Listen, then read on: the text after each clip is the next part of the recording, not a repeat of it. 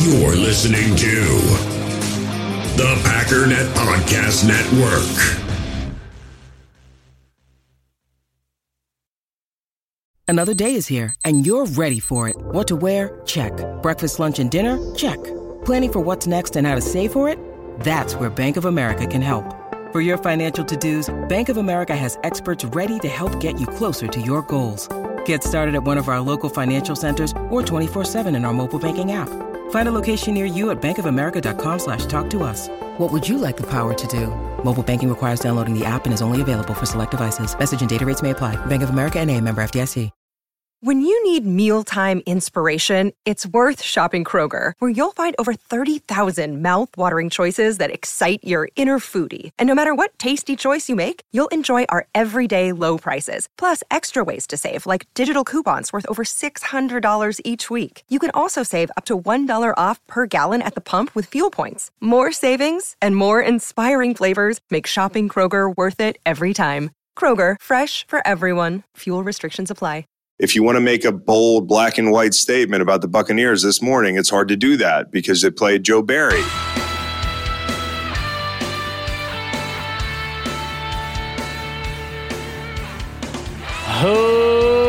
Ladies and gentlemen, welcome once again to the Packernet Podcast. I am your host and resident panelist, as always, Ryan Schlip. Check us out online, packernet.com. Find me on Twitter, pack underscore data. So the uh, the rest of the world has caught up with Packer fans and is beginning to look into the Packers defense and is sharing in the frustration. The little clip you heard to start off was Chris Long. Now the whole thing wasn't about Joe Barry, obviously, but he threw a little shot at him, basically saying the, the, the whole point of what he's saying that people need to do a better job of is context, which round of applause to me for hammering that point this year. But it's funny that the first example he comes up with is Baker Mayfield. Baker Mayfield had a great week. Everybody throw him a parade. And his thought is hold on, slow down. We shouldn't do that. Why? Context. What context? He played against Joe Barry. he didn't say the Packers defense, he said Joe Barry. Then, just as I was prepping to do this, I had um, Adam Magana, hope I'm saying that right on Twitter, hit me up. He tagged me in a Dan Orlovsky thing. Now, obviously, this is visual, but there are benefits to hearing what he's saying without even seeing the visual. I'm going to play it. It's two minutes. Here's what Dan Orlovsky had to say about the exact play that everybody has looked at 7,000 times. And I want to talk about it after because it's kind of funny. Because it's almost as if there's a lazy reaction, then there's context, and then there's context to the context. And I've kind of already alluded to this before. I've, I've, I've mentioned it, but let's play the video first. Or I, you know, again, you're just getting the audio. You can find this on social media if you want to see it, but just listen to what he's saying. It tells you everything you need to know. Again, another example, Green Bay defensively, of what many people, certainly the fans, are frustrated about with their defense. This is the first third down of the game. So, this is a very game plan specific, you've prepared all week for this situation type of call. This isn't an in game adjustment. Tampa Bay comes out, Mike by himself, okay? And then four strong. They're going to motion and kick outside of Mike. So they're basically an empty. Mike is in the slot. Now, Green Bay is going to play coverage and roll over the top and play essentially two man or two, excuse me, to Mike Evans' side. Totally fine. Get that. You know, they've got this defender, that nickel defender, hands on, safety plays over the top. It looks like they're playing some type of like cover six cloud or cover six where it's cover two backside and then some type of a cover three zone or quarter. I, I don't know exactly what this plays out to be. But here's my issue. So it's third and four. Okay, so if you want to kick to Mike Evans' side, completely understood. It's third and four. You essentially have one, two, three, four dedicated to Mike Evans' side, and two guys dedicated to the three man surface and absolutely no restriction. Baker could have thrown it to anybody and it would have been a completion. Bottom of the screen. But that's the story. Third down, no challenge, no restriction. So everyone talks about the first round talent, and at times it's warranted. I just don't know how often they're given the chance to play. No one, it's third and four. No one's remotely close to Chris Godwin, an all pro wideout.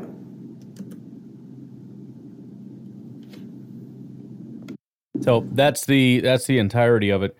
So here's essentially, and and you could probably go through every single one of these plays, and it's a very similar situation. But as you know, there's been a big divide between is it the players or is it the DC, and of course the answer is both to some degree. But the funny thing about the context is there's there's like layers to it. So a lot of times there are sort of lazy gut reactions, right? This was bad because blah blah blah blah blah. Whatever. It, it doesn't like nobody's there. Whatever.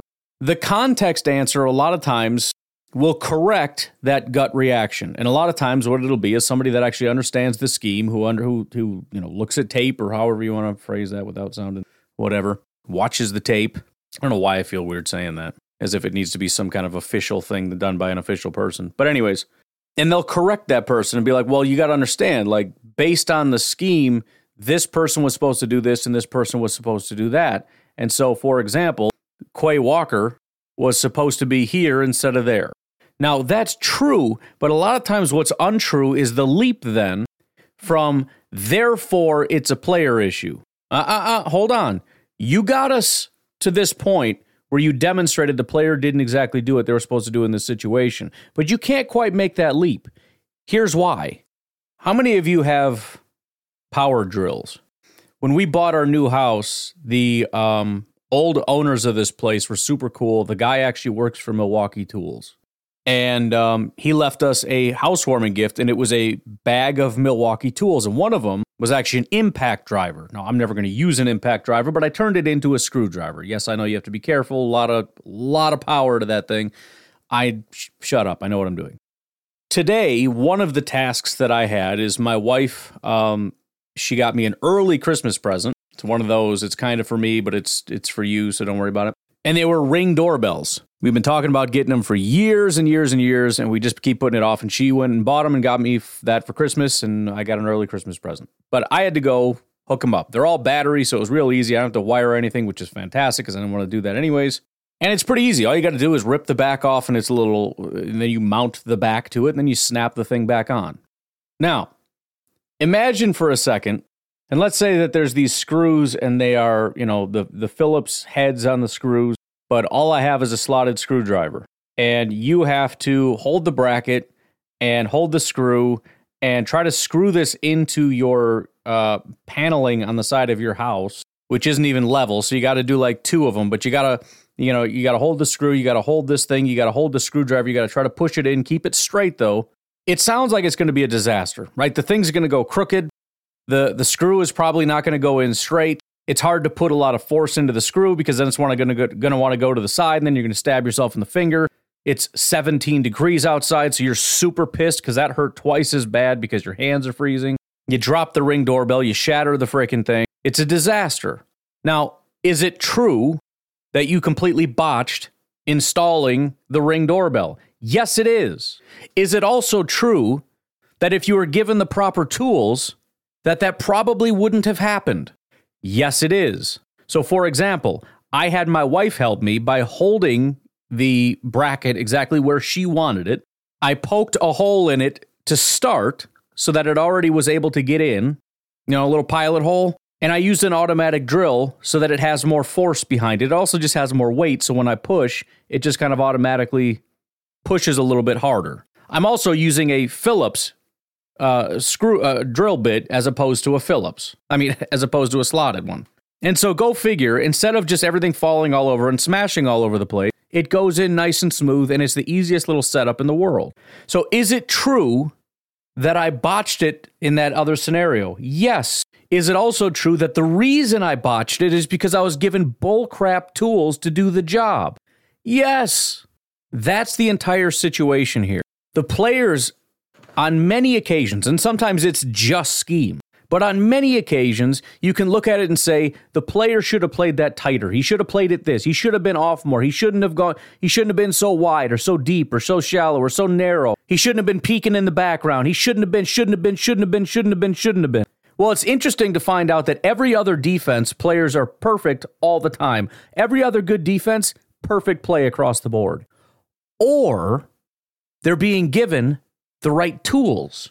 Maybe our guys are being stressed too much because they're being put in disadvantageous situations. I've talked about this before with the whole um, when we did uh, Chalk Wars. We had uh, Coach Hahn, and I'm blanking on his name now. It's been so long. but two very, very smart guys, especially when it comes to scheming. We got one guy that's more offense and one guy that's more defense. And all they did is they would essentially call plays and then kind of flip it over and, and reveal what play they called. And you can tell prior to the players ever even being on the field, because in, in our situation, there were no players anywhere, who won, which was a revelation to me because it it it dawned on me that the game, I don't want to say it's decided, but there is an element to the play being decided before the ball is ever snapped. And I think as fans, we don't think that's the case. We think that nothing has been decided. And once the ball is snapped, it's entirely down to the players to do the right thing. That's not true. The play, to some degree, has largely been decided before the ball has ever been snapped. And the only question is can the team that has been put in a disadvantageous situation, and no doubt one of these two has largely probably been put in a disadvantageous situation. Can they overcome that and win despite being put in a bad situation? And of course, there's varying degrees to this. Some of them might actually be kind of close to 50 50, and it really is down to the players. But I'm guessing that's pretty rare. It might be 55 45, it might be 60 40, it might be 25 75, it could be 90 10. And so there is a question, but there's also a more detailed question. The question is Did the players execute? The more detailed question is, and I think what would be more interesting, although we have no way at this point of, you know, determining this, how well did you execute compared to expectations? Think how many different metrics are compared to expectations. Completion percentage over expected, right? DVOA is entirely built on expectations. We don't do that for offensive and defensive play calling, but we could if we had two people sit down and say, this is the offensive play call. This is the defensive play call. A lot of times we don't know, even after watching it. A lot of times, like in this situation, he's saying, I don't have no idea what they were doing here. But if you could do that, you could look at it and say, there is only a 42% chance that the defense wins in this situation. And we look at it and see that the players didn't execute, the players didn't execute, the players didn't execute, the players didn't execute. Maybe the players are constantly being put in 30 and 40% situations. Now, yes, it's possible that they're being put in 60% situations. In other words, 60% likely that they do succeed and they can't do it because they just suck. But the, the bottom line is just looking at it and saying the players didn't maximize what they were supposed to do given the call. I understand, but but given the call is my problem. My question isn't did they operate perfectly from within the call that was that what was called?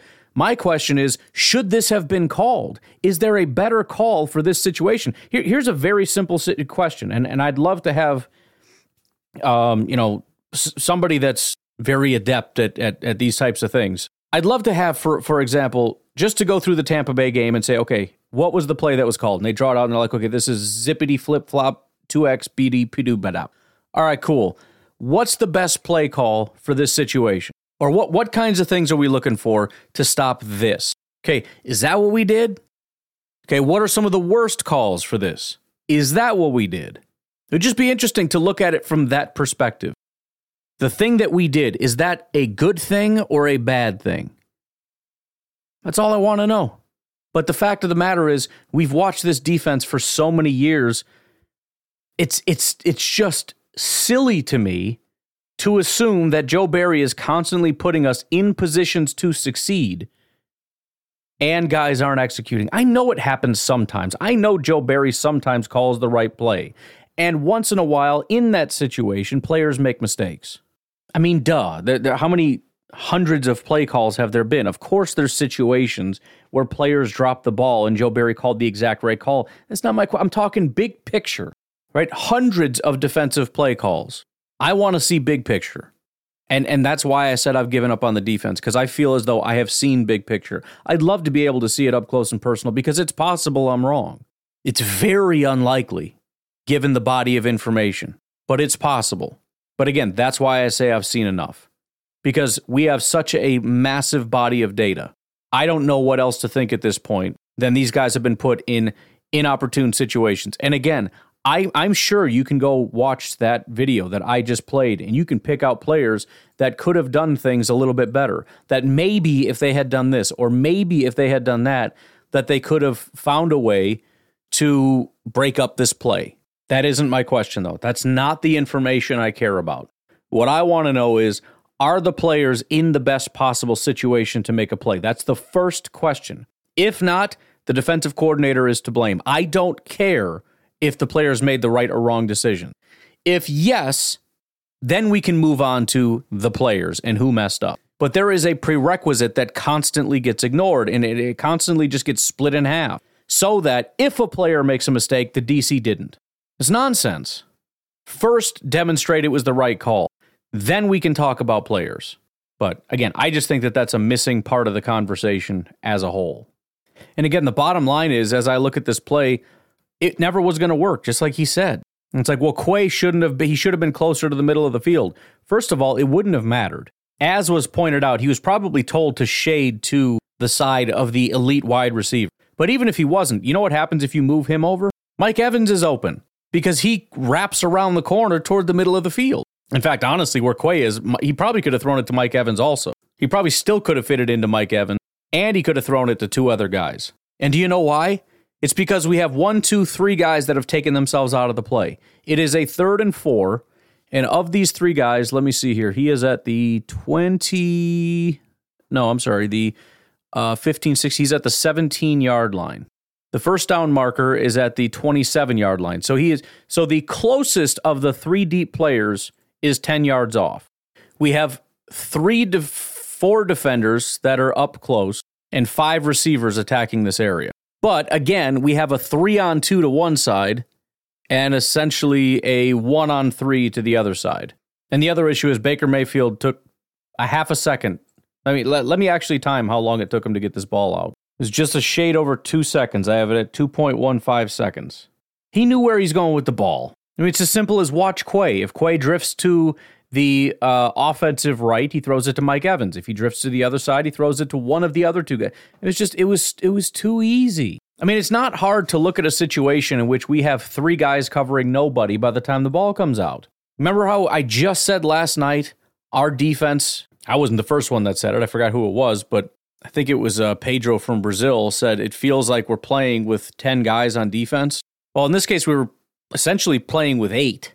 And it's such an absurd thing because, you know, how many times do you get frustrated because, um, you know, we, we, we don't bring extra rushers, but we also don't seem to be able to cover. It's like, how is that possible? If you drop this many guys and you only rush four, you should be able to cover.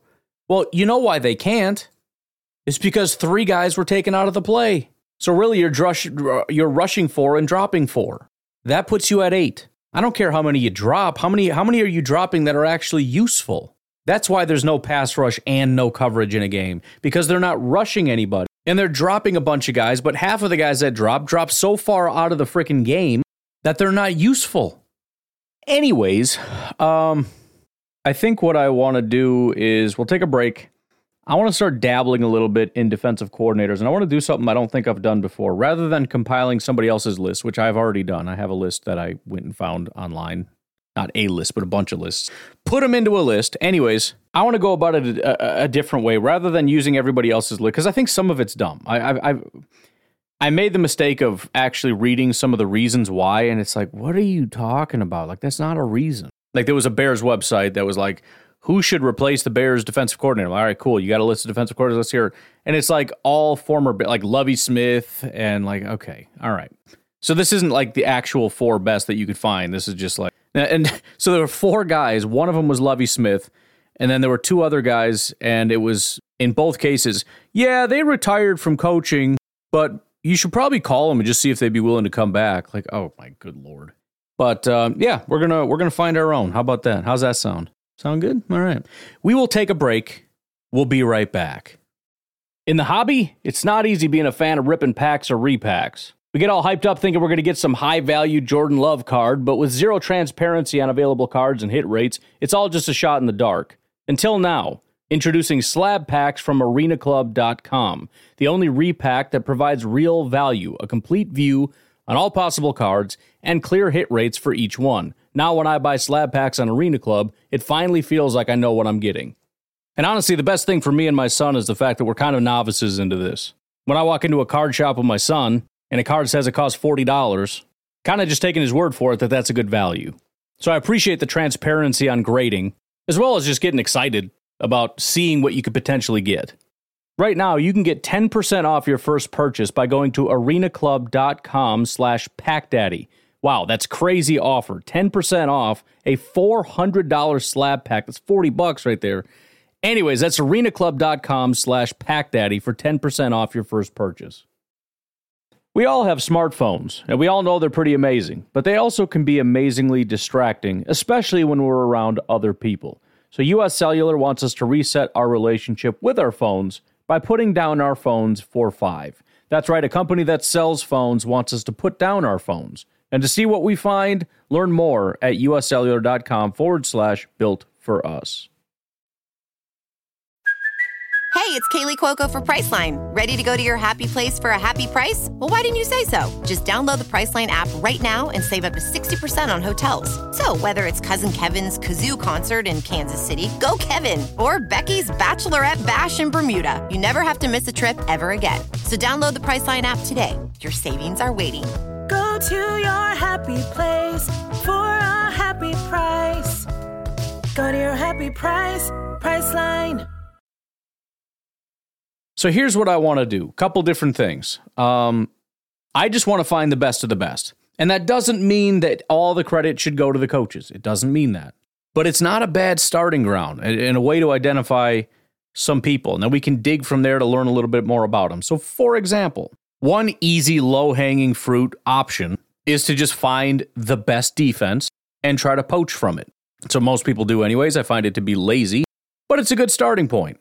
And at the end of the day, it doesn't hurt because it's the same philosophy as a lot of other things where it's like, okay, you're the Miami Dolphins offensive coordinator. Um, I don't know if you're any good at being an offensive coordinator, but I would assume if I wanted to be the Miami Dolphins, uh, uh, uh you know, considering I can't hire the current head coach, you would be the next guy that I'd want to talk to in terms of making that happen. Like on planet Earth, you might be the next best guy. What is going on? Someone's at the front door. Oh, it's my wife. It's a whole ring doorbell thing. Oh, hi. Part of that was a little Alexa show thing, so I can see the. I should probably hang this up. Alexa, go home. Anyways, so the number one defense currently via DVOA is the Cleveland Browns. Now, this is kind of interesting because there's essentially two ways that we can dig into this. Number one is, like I said, with the Miami thing, which is I don't know what you know about anything. I don't really care. The bottom line is you were in the room when the game plans were being made, when you were in there with that freaking wizard, and I want you to bring that wizardry to us. That would have to almost apply here. Here's the reason I say that. If I go and look at the players, the other way to do it would be to, because we're, we're not looking at the defensive coordinator, we're looking at the people under the defensive coordinator. I'm looking at the, the safeties coach, the defensive line coach, etc. And I want to see the work you've done. I want to see where you've bringing brought these guys to life. Now that's even that is kind of a terrible way of doing it because I can find a defensive line coach that made a great impact along the defensive line and that's cool. But what in the world does that have anything to do with being a defensive coordinator? Not much. I mean, it, it goes to coaching, which is a good thing. We have questions about that with Joe Barry and the ability to translate what I want you to do into action on the field and potentially goes to motivation. Potentially. Outside of that, though, your ability to draw up an entire game plan, to, to deconstruct an offense in its entirety, not just an offensive line, an entire offense and their tendencies, and break that down in such a way that you can construct a defensive game plan and attack that that offense. And then you know, call plays and also the the structuring of the practices and everything. Like it's a whole other animal. We'll, we'll leave that in the past. We'll just forget about that, which is why this is a fruitless effort to begin with. There is no way to do this that is satisfactory. But those are those are the two ways that I can see it. Find the best defenses, find a piece that's there and grab them, or find somebody who did magic at a position. There isn't that guy in Cleveland, the the the magic guy. That was my initial thing is I'm going to go there, I'm going to find there's nothing. There's nothing in Cleveland. Let's go through it real quick. Let's let's look at the different options in Cleveland, okay?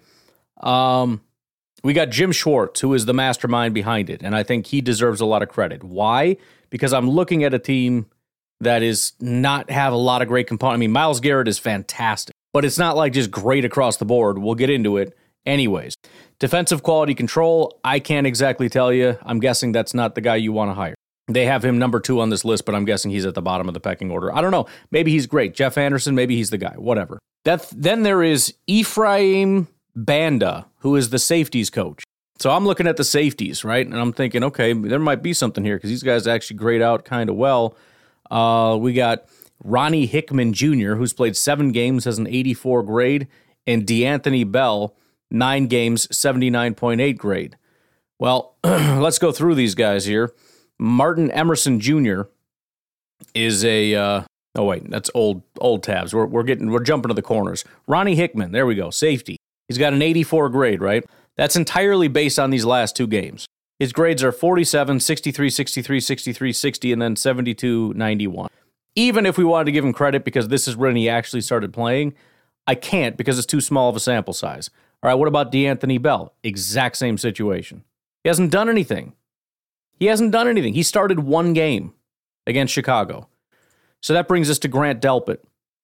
Grant Delpit was a second round pick. You probably remember the name if you've been involved in the draft or anything like that, or even if not, very, very big name.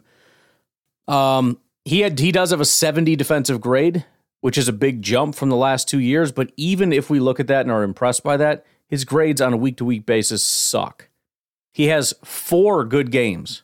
Three of them are basically elite, though. Here are his grades 91, 90, 67, 48, 46, 53, 73, 84, 51, 54, 57, 56, 65.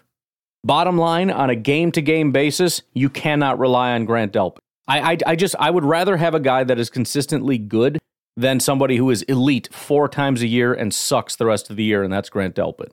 This isn't good. Then you have Juan Thornhill, another second round pick. He was in Kansas City for a long time, came over to Cleveland. His grades went backwards. This is his lowest coverage grade of his entire career.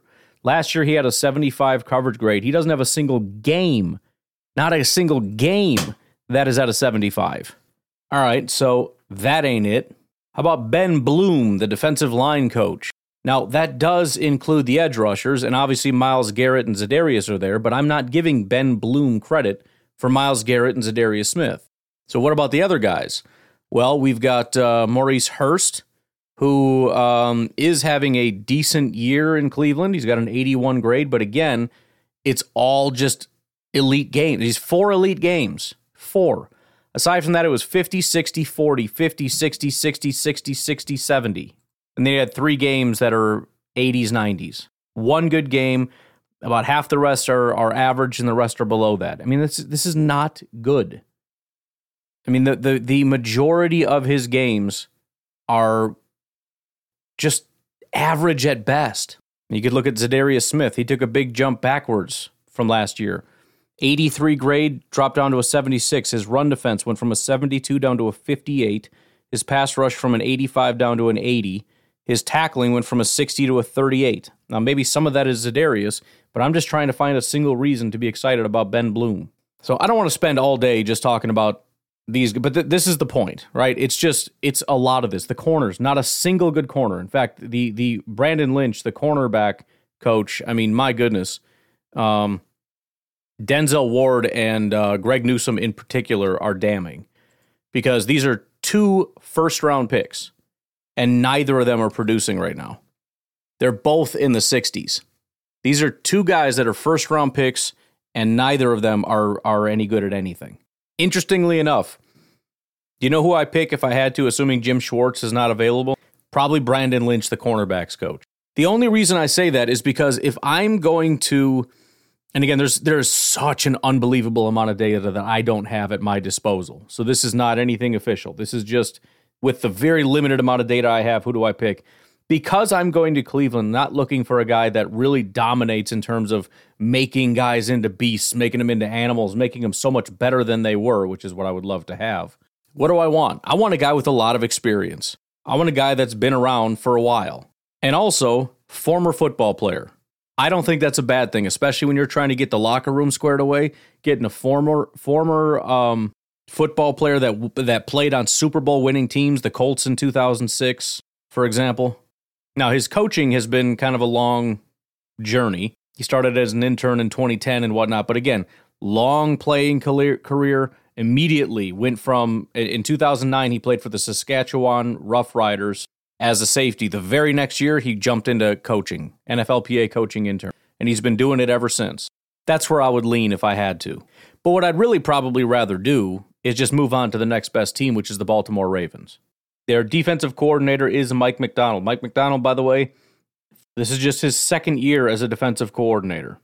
That's why I get excited about some of these young up and coming guys as opposed to uh, finding the retreads who have been defensive coordinators six different times. But he was a linebackers coach for Baltimore, and then he went to college for a year, came back as the defensive coordinator, and has produced one of the better defenses in football for a long time. Now, when you look at this defense, good amount of talent here. I mean, if if we kind of round up a little bit, um, Kyle Van Noy has a 68.5 PFF grade. Let's call that good. He is the 15th highest graded defensive player on this team. There's a lot of talent here. So there's kind of a pile of of people that you could possibly look at. Um, I don't want to kind of give it away, but I am going to narrow it down a little bit. We've got a defensive backs coach, and we've got a uh, pass game coordinator slash secondary coach. So if I'm falling in love with the DBs, I'm going with the guy with the higher title. That's just how it's going to go. So sorry to um, Dennard Wilson, but you know we're going with the whole pass game coordinator thing. But what is Chris Hewitt, the DBs coach, pass game coordinator, secondary guy, whatever? What's on his resume? Well, the first one that stands out is Kyle Hamilton. Now, he was a first round pick. He's an absolute freak, but they've made the best out of that. 2022, he had an 87.6 grade. This year, it did drop to an 81.6, but that's entirely because of run defense. His coverage actually went up from an 83 to an 84. His run defense has just taken a bit of a hit.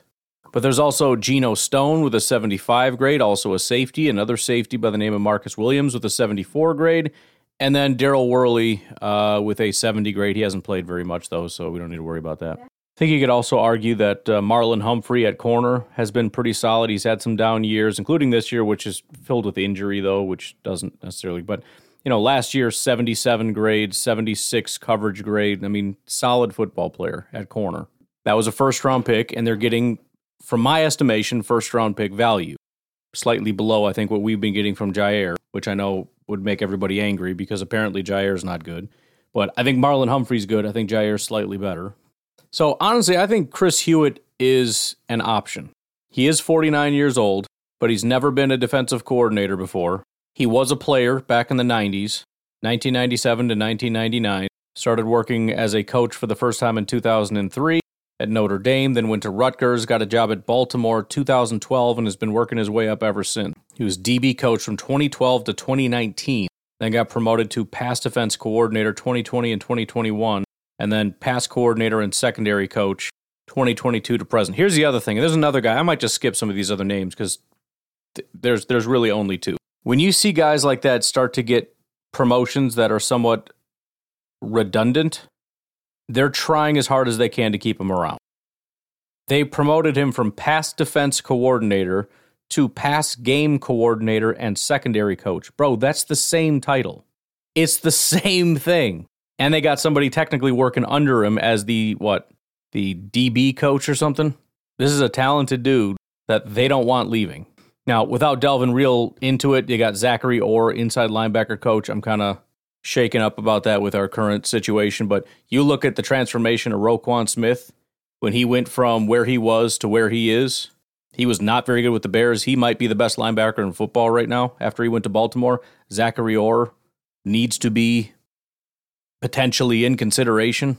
And then I have one more really big um, reason to pay attention to Zachary Orr. And this wasn't even the guy. I was just going to mention this as an aside. And now as I'm saying it out loud, I'm like, dude, I don't know. This guy's freaking crazy. So we all know about Patrick Queen, right? I've been picking on Patrick Queen since forever. Absolute terrible football player. 29 PFF grade as a rookie, 43 PFF grade in year two. Zachary Orr got to Baltimore in 2022. It jumped up to a 70. This year, 77.4.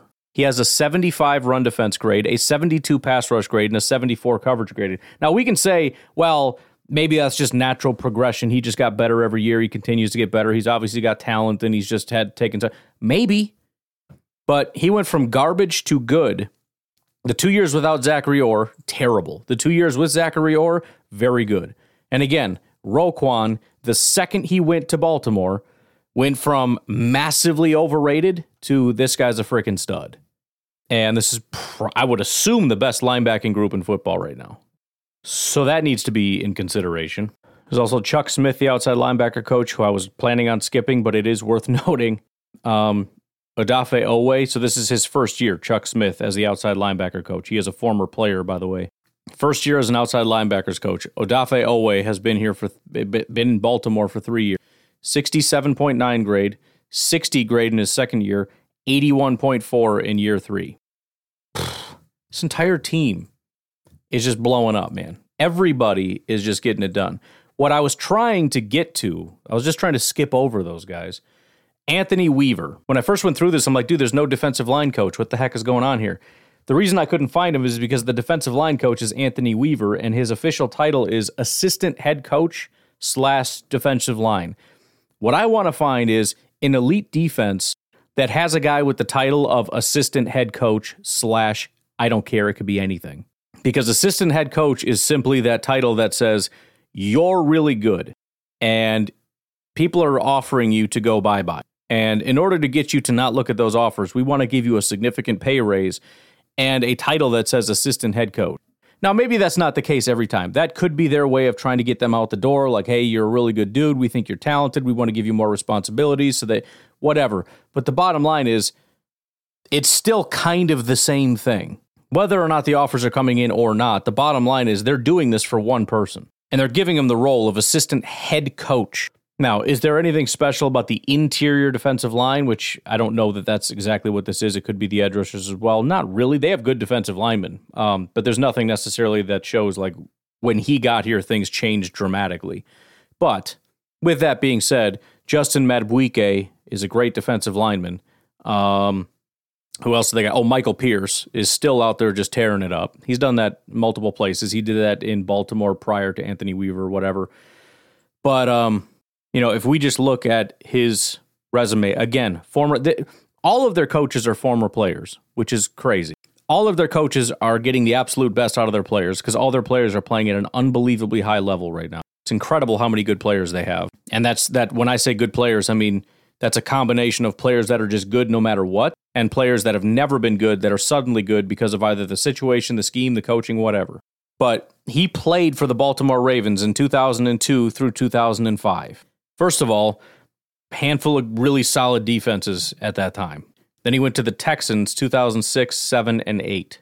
After that he started his coaching journey, Florida graduate assistant, then he went to North Texas, then he ended up with the Jets in 2012, assistant defensive line coach, Buffalo Bills 2013 defensive line coach. By the way, I would not mind having a defensive line coach as a defensive coordinator. I'm just saying. We have a lot of talent along that defensive line. And if we can get Kenny Clark, I know he's getting toward the end of his career, but you get that guy back to being what he can be and get the best out of Wyatt and get these two young rookies going as best. I mean, as good as they're already playing as rookies. Jeez. Anyways, uh, Cleveland Browns, then Houston Texans, he actually did have a brief stint, Houston Texans defensive coordinator and defensive line coach in 2020. But he ended up getting hired by the Baltimore Ravens in 2021. He was the defensive line coach and run game coordinator. And then after one year, got a promotion to assist associate head coach and defensive line coach. So I'll tell you what, you grab pretty much anybody, and I, I from Baltimore, and I feel like I'm I'm relatively optimistic about the situation. You're going to get a former player from an unbelievable culture. You got guys that have demonstrated the ability to, first of all, put together a winning football team, a cohesive team, but also the ability to get the best out of your players, which is what we've been lacking. So, without elaborating even more, and of course, there's multiple coaches on multiple teams that we don't need to dive down. Um, just trying to find like where I would go to first if I had to find a head coach or a defensive coordinator. Find a good defense. I'm going to skip Cleveland for all the reasons I cited. I just, I don't know. Baltimore, though, feels real. It's not just, well, we have Myles Garrett and he tears everybody's head off and then we're good at stuff. With a good defensive coordinator currently that's able to mitigate the problems that we have elsewhere. But nobody else on the staff could probably figure that out. But you got Anthony Weaver. If you don't like the fact that the defense interior defensive lineman guys are not blowing it up, and he was a defensive coordinator for a year and it wasn't the best situation, which probably can't be entirely blamed on him when you look at the pieces that he had, the situation he was thrust into, and only having one year. But I think my next option would probably be to go down to Chris Hewitt, who is the pass game coordinator slash secondary coach. Another guy that keeps getting redundant promotion, but um, has not been a defensive coordinator, has demonstrated the ability to coach guys like Kyle Hamilton, one of the better safeties in football. And if you didn't like that, then I think honestly, Zachary Orr, the inside linebackers coach, that is really impressive. The other thing I like about Zach Orr is that he's just 31 years old. Now, I know that doesn't have to be a good thing, but you want to talk about a fast rise. Check this out. He was a Baltimore Ravens football player, linebacker, in 2016. He was an undrafted free agent in 2014, played 2014 through 2016 as a Baltimore Raven. 2016, when it was done, he immediately jumped back in with the Baltimore Ravens as a defensive analyst, which is a fantastic job. I'm, I'm, I'm feeling like this is going to be the guy. Titles aside, this guy gets me so excited. He jumps in as a defensive analyst, which means what? His job is to do what? Break down tape, right? It's to do defensive coordinator grunt work, tendencies, things of that nature. He did it for 2017, 2018, 2019, and 2020. Four years doing that for the Baltimore Ravens, a very good defense. So he played in Baltimore, so he understands the culture, the coaching, all that kind of stuff. Then he jumps in as a defensive analyst for the Baltimore Ravens, does it for four years. Then he gets a crack as a coach. He has a coaching job with the Jacksonville Jaguars in 2021, outside linebackers coach. I want to go look at this because I swear, I, I'm telling you, if there's anything that suggests that there was a blip or a bump for the Jaguars outside linebackers, I'm done. I'm not looking at another team. I don't care. I want Zach Orr. Don't care how irrational that is. Uh, it's it's a flimsy case, but you could make a case. So Josh Allen didn't break out until 2021.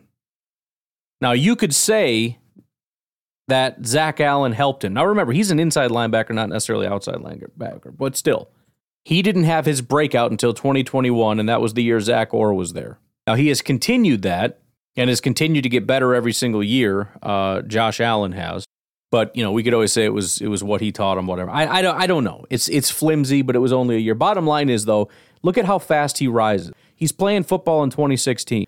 The Baltimore Ravens decide to hire him, some undrafted free agent nobody, as their defensive analyst. In four years, he gets a job as the outside linebackers coach for the Jacksonville Jets. Why would that even happen? Would you trust your pass rushers with a former player who's been an analyst for four years? He's think about how many of these guys have been like coaching outside linebackers for 17 years, going all through college, learning how to be a coach. The Jaguars trusted him with their pass rushers. Why would you do that? Unless somebody from Baltimore went to Jacksonville and said, This guy's coming with me, which is entirely possible. Anyways, one year there as the outside linebackers coach, and what do the Ravens do? They hire him back. 2022, make him the inside linebacker coach. He's been doing it for two years. You don't think this guy's about to get a promotion? I'd be shocked if he's an inside linebackers coach again. He's a fast riser, man. He's moving. And look how good the inside linebackers are. Somebody's going to hire him. If he does, if the Ravens don't want to promote him to a job internally, he's getting a job somewhere else. I don't know if it's defensive coordinator, maybe it's run game coordinator slash linebackers coach, one of those kinds of things. I don't know. He is not going to have the year that he's having with linebackers and be stuck there as an inside linebackers coach for another year. Do you want to make the leap to defensive coordinator? I don't know. But I am tempted because these are the kinds of guys that just skyrocket. And only one team is going to be lucky enough to grab them up. Now, the unfortunate thing is it's a high risk, low reward insofar as if you're successful, they're going to be a head coach in a year or two. But whatever, man, such is life. It'd be great to have them come here, hire an entirely new staff, and then we can start the process of promoting from within and all that kind of. But you you get them here, you build the culture, you you you you implement a scheme you just set the foundation. And if somebody wants to hire him as a head coach, as a defensive coordinator, then God bless and good luck to you. Um, but hopefully, we have the tools to to continue building internally with that system. By the way, he is the um, son of former Washington Redskins tight end Terry Orr. He has three brothers, all of whom played college football. Older brother Terrence, who played at Texas State, younger brother Nick, who played at TCU, and youngest brother Chris, who currently plays for the New Jersey Generals of the USFL. Oh, and get this he retired from the NFL because um, it was revealed that if Orr had taken a hit to his neck because he had some kind of a, a rare spinal condition, that his C1 could explode and result in his death. So he knew about the condition. Apparently, he didn't realize how serious it was. He played for several years and then had to get out.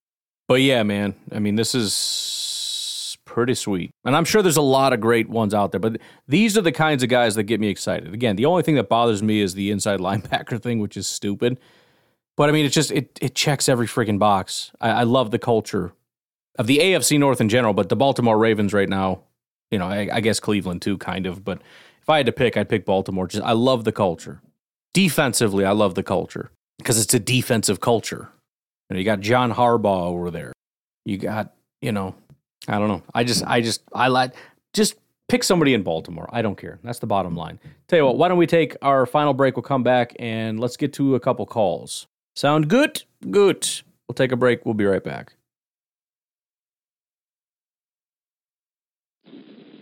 Hey, Ryan.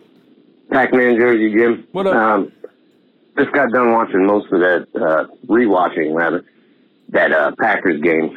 I got, uh, caught up watching the Bills Cowgirls deal at the same time. Figured to give you a call because I was tired of looking at, uh, Greg Olsen and his, uh, 1970s Anchorman haircut. You get it? Um, from what I can see, it's the, uh, it's the defense. Not the players per se, but I would definitely, uh, consider getting rid of Joe Barry at this point. Uh, honestly, uh, I, I'd rather have Mike Pettine back. Oh, Um, I agree. Maybe maybe you can take a survey and ask everybody, all the Packer fans, what It's they would like idea. for Christmas, and they'd probably be pretty much on my boat with that because this is just ridiculous. anyway, go Pack, go.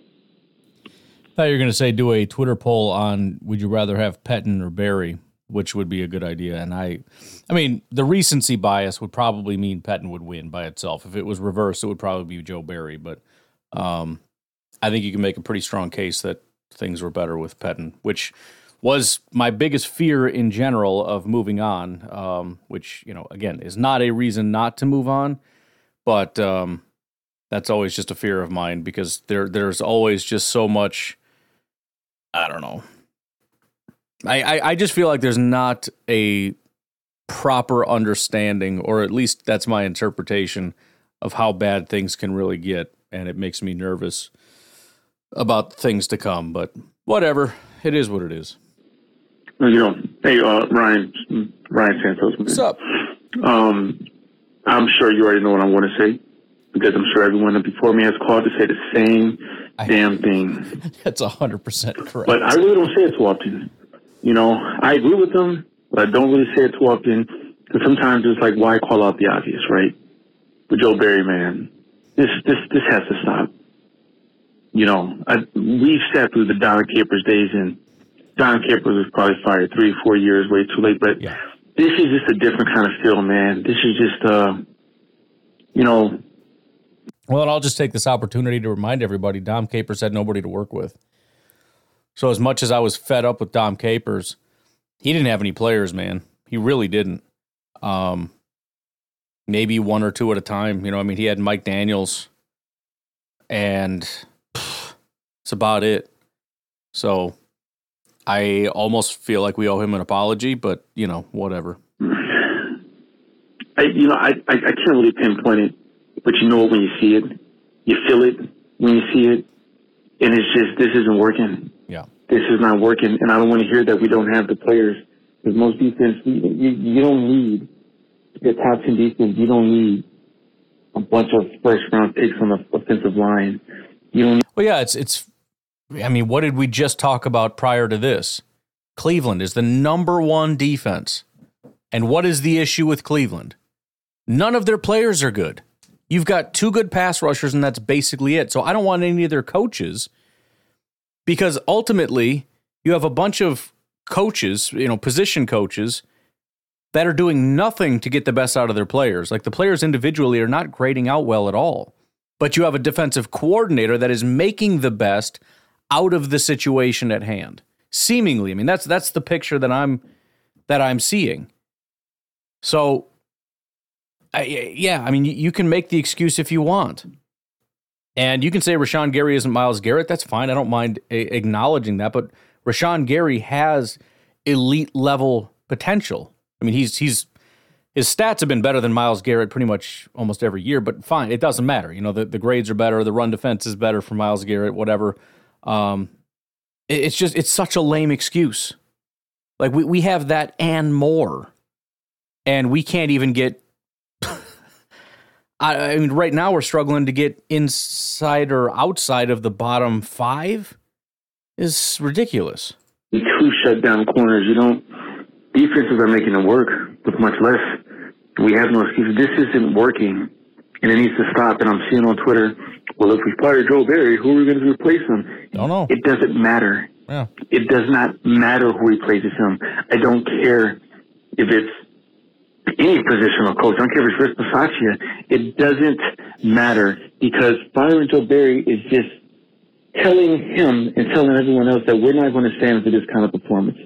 We would rather do bad, you know, trying out someone new, you know, an interim coach, or just see what will happen if we remove you from the equation, you meaning Joe Barry. Doesn't matter. You know, at this point, Packers' chances of getting the playoffs are very, very slim. With the way this defense is playing, you know, it's, it's I, I don't see it happening. So Joe Barry has to go. They need to fire him immediately. And as for who replaces him, it doesn't matter. It really doesn't matter. You can call Clay Matthews, see what he's doing. He, I don't care. Like, this point, it doesn't matter. He needs to go. That's the message that needs to be sent. Start looking for um, freaking DC immediately or to hire for next season. But if we were holding on to him because we were worried about going to the playoffs and making a run, probably not going to happen. Go ahead and let the man go. Let's see, you know, what his defense looks like with him out of the equation. That's all I got to say, man. After today's game, you know, I'm still going to watch the future games, but I'm no longer watching it, you know, with the thought of us making the playoffs, you know, and, and, right. and still in a wild card game or something. It's just, you know, I'm just hoping Jordan Love comes better than he has the past two weeks um, in these last, who's it, three games? Panthers, uh, Vikings, Bears, I'm pretty sure. That's all I'm hoping for, man. But uh, Barry's got to go. Just, I, I, yeah, he got cut off, but it, it's it's like I said, it's like watching a preseason game at this point. I'm watching to kind of like I want to see Jordan and I want to see this player and I want to see that player. Like I want to see Tucker pop off again, you know. And um, that's that's all it is, man. At this point, it, you know. And, and again, if we happen to get in the playoffs, like awesome. If we go on a three game run and the defense tightens up and the offense gets back, I mean, listen. If we play, and I know it's going to be Carolina, but let's just say, let's say we have a similar run like we did on our last three game run.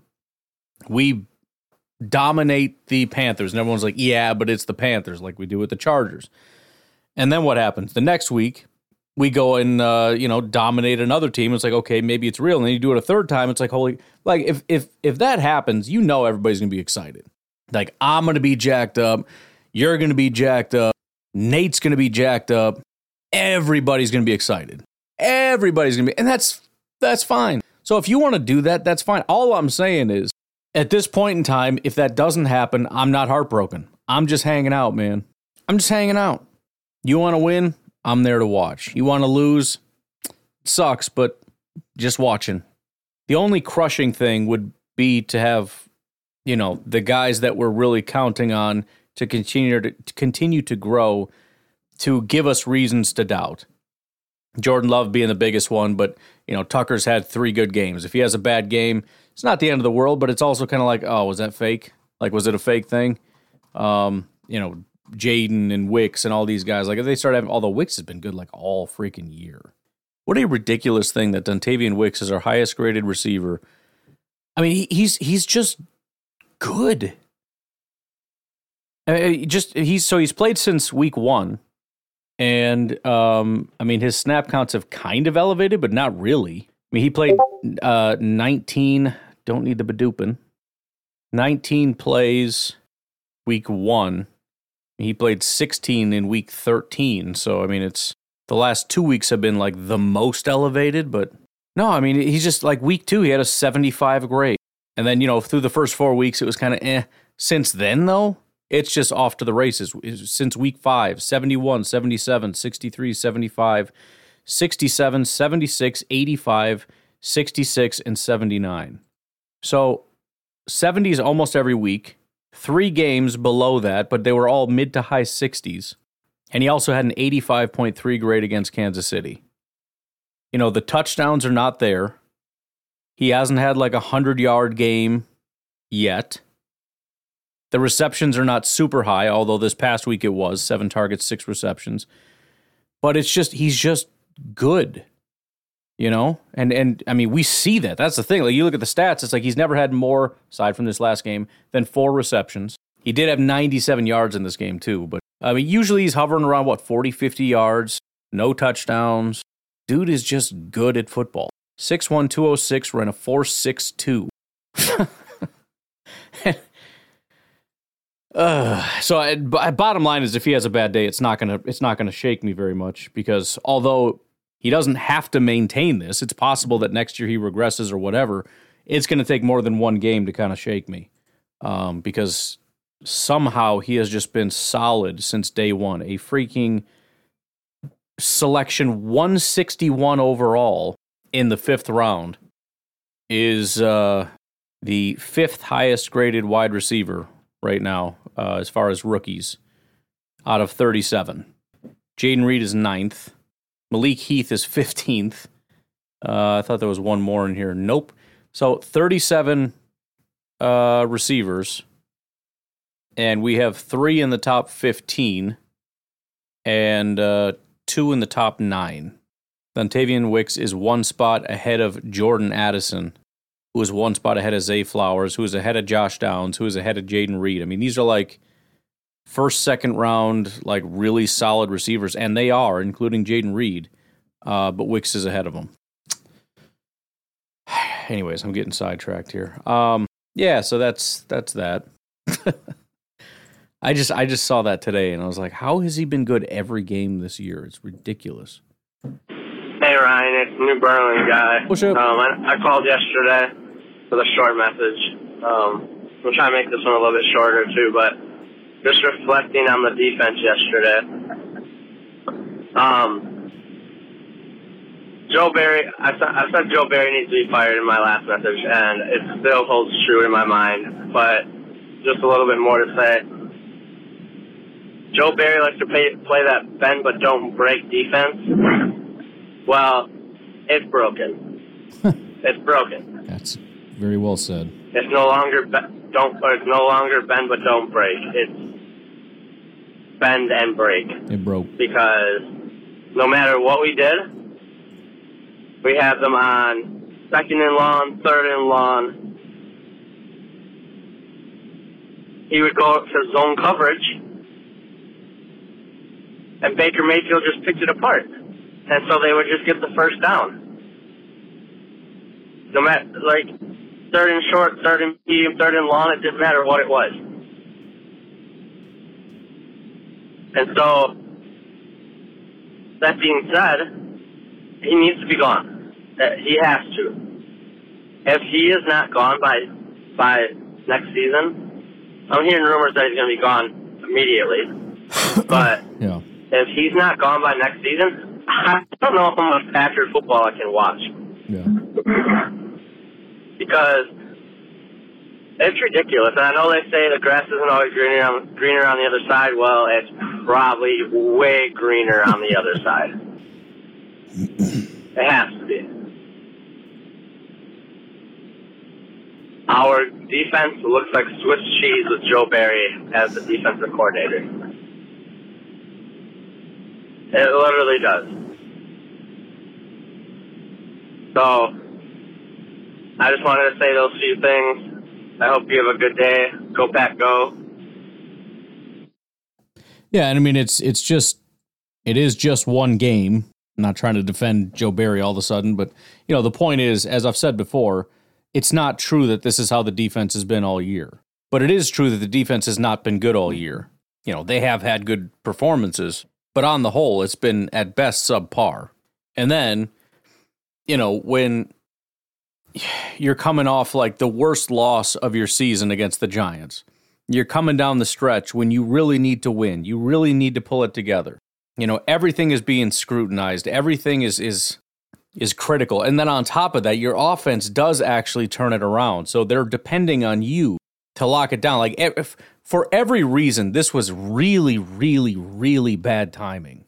And I think it just casts such a massive spotlight on the situation to where, I mean, you've either got people who have already been on this train for probably over a year that are just at their breaking point, who, who at this point want to fire Matt LaFleur just because he didn't fire Joe Barry. You got people like me who've been a little bit more reserved on the I'm not so sure, but it's not great side, just being like, I'm freaking done. It's just it's just over. You know, I mean it, it, it really is to the point that bringing him back to me just feels like it's not an option. And I know it's absolutely silly to, to pretend as though the the fans should have any sway in this or whatever, but I mean, it's it, the, the the groundswell is unbelievable, and it's not just the fans. The national media has has made Joe Barry out to be a laughing stock. The locker room is imploding. We've got De'Vondre Campbell out there making all kinds of comments, something to the tune of like "I quit," like I'm not going to play if I'm hurt. Which again, I I don't like that he made the comments, but it's worse that he felt he needed to make those comments. The fact that we have players starting to unravel to that degree, the fact we have Rashan Gary sitting after the game out on the bench by himself, these are the things that are happening right now. This is a very serious problem. Keeping things the way they are is freaking wildly unacceptable. Wildly unacceptable. So you have until like, I don't know, mid January, I guess, maybe early February to make a decision if Joe Barry's given another contract, it's it's going to be a serious problem. And I have been one of the bigger Matt LaFleur defenders, aside from that stint when I was not so much. um, and I still, I you know, there's a lot of things I like, but I that that would be such an unbelievably awful and catastrophic decision. And um, again, I do not think that Brian Gutekunst and Matt Le- and uh, Mark Murphy can allow that decision to be made. All right, let's sneak one in from uh, Pedro, the redhead from Brazil, real quick, and then I, I got to go to bed. Hey, Ryan. It's Pedro, the redhead from Brazil here. What's up, man? Um, first of all, I, I want to apologize the rant that I that I good, had man. yesterday. Um, I was really pissed off. Now I'm a little bit more calm, so I want to talk about the offense, okay? Because if I start talking about the defense, I'm gonna rant all over again. so, I, I, I, I'm actually pretty happy with the offense. I don't think we have a really good offense by all means, but I think we have a bright future. Um, Jordan Love is looking like a, a good quarterback. He re- he still needs to improve. That's true, but yeah, he's a pretty good quarterback. Um, I like our wide receiver room. I still think that we need that guy. Um, Reed is kind of looking like that, but not sure yet. We need a playmaker, someone that that Jordan Love trusts to. Okay, this guy's gonna bail me out. It was starting to look like Watson would be that guy um, in the last games, but uh, he just can't stay healthy. So I think that if Watson can stay healthy, this offense is like a couple of offensive offensive, offensive linemen and a running back away from being a really really good offense. We have two good tight ends now uh, that are improving, at least uh, Kraft and we have a good wide receiver room. We have a couple of pieces in the uh, in the offensive line that are good. We have a decent quarterback. But the one thing that I that I think that could and should improve is the play calling. I'm a huge Matt LaFleur fan. I, I like his play calling style, but I miss the play calling he had at the beginning of his career um, as an offensive coordinator, coordinator in the Rams and Titans, and even in Green Bay. I think that with a young offense, with the tight ends that we have, with the options that we have in, in the wide, wide receiver room, and the speed we have, we should run a little bit more RPOs, play action heavy. And I think we are not doing that because of the run, uh, the run game. We, we don't have the, the run established. So I think that with the running back and a couple of offensive linemen that really can block the run better, um, this offense is going to take another step. Because if, if we start playing a little bit more like we did in, um, I don't know, 2020 or 2019, or even the Titans uh, that Matt LaFleur was a head coach, a head coach, offensive coach, um, I think this is going to look pretty pretty good. So that's it. Uh, yeah, I mean, and, and this is kind of, I think, one of the reasons why everything I've said, there's reason to want to exercise patience with Matt LaFleur. I know he's been here a while, but, you know, if you think about, I keep going back to in Tennessee, how they talked about how they, he tailored the entire offense around Delanie Walker.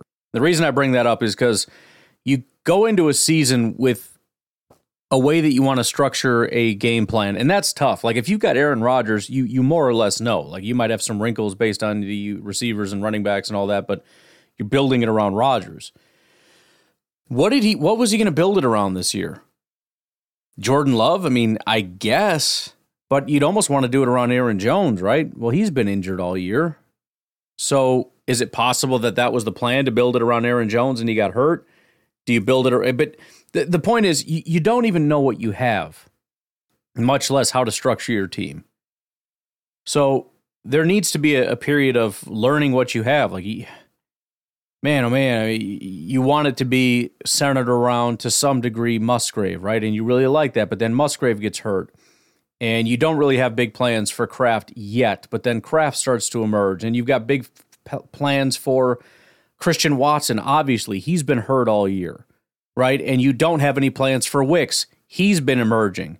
Um, you know, Reed, you didn't expect him to have such a central role in the offense. I mean, everything has just kind of taken on a life of its own. And, you know, to some degree, I think Matt LaFleur is kind of just flying by the seat of his pants. Like, okay, I guess Reed is the guy. So he cooks up a bunch of reverses and stuff, you know?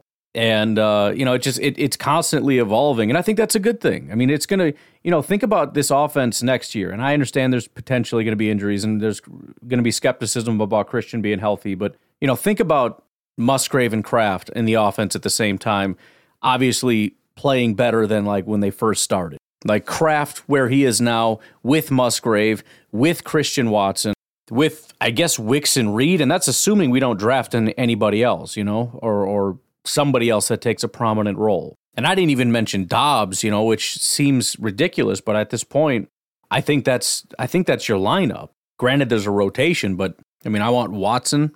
You got to have Reed in the slot, and if I have to choose between Wicks and and uh, Doubs, I think Wicks is my guy. But again, then you get the tight ends and either a healthy Aaron Jones and or a new running back can maybe rely on and lean on the run game a little more because it exists. So there's there's a feeling out period. And then you take this information and you're like, okay, so this is what I have in a quarterback. This is what I have at tight end. This is what I have at offensive line. And you kind of work through it. And then you get into the draft. And you probably don't lean on rookies, but you kind of you understand like if they draft a uh, a tackle in the first round, well, that dude's going to play. So it's like, all right, you know, you got to start thinking about what, what does that mean? You know, what if he's not very good? And da, da, da, da, da, da. You know, if if we did get a wide receiver, let's say we did get you know Nabers or something, it's like, well, we you know he's going to play, but I don't know. To eh, you, you, try to factor him in and you work him into your game plan. This is going to take time to learn what we have and then figure out how to tailor the offense to it. And again, all things considered, brand new offense, new quarterback, new receivers, new you know offensive linemen. Uh, your running backs are out. Eleventh best offense in all of football and Jordan Love is a borderline top 10 quarterback. And this is by just like, I don't know, man, we're just making stuff up on the fly here because I don't know what we're doing. I like it. I know it's not perfect. I like it. And I'm excited about the potential once things settle a little bit. Once we get that core. That's the thing. We've always had a core. And then you add in like a piece. You know, there's a couple pieces, but there's really just like a piece that might be able to do something, you know, like Josiah Deguara or AJ Dillon like might be a piece, but even even that was like they were both backups. Like Dillon was not going to overtake Aaron Jones and Jamaal Williams. Like he was the number three running back when he got here. And you hoped he could overtake like Jamal, which he didn't. At the very least, we ended up moving on from. But you know, like it, that that was the thing. You have your core, and then you slowly add these pieces, and those pieces mostly just kind of wait in the wings, slowly learn, slowly get added in um, over time. Right now, it's like they're all new pieces. So we don't have a core, and we don't have a core understanding or a core philosophy or anything. And that's where the defense, too, does not get that excuse. You have a core. You have the exact same core that you've had. And it's a core of talented guys that have been taught your scheme for years. And we are, what, almost at the end of year three. And we're hearing the head coach say that guys are not understanding like day one install stuff. What? Like, you know, l- let's assume it's Quay. He's been doing it for two years I, you know, I I don't know what to say to that. So no, I will not be exercising patience with that. Anyways, I got to get out of here. You guys have a good rest of your uh, your day, whatever. I'll talk to you later. Bye bye.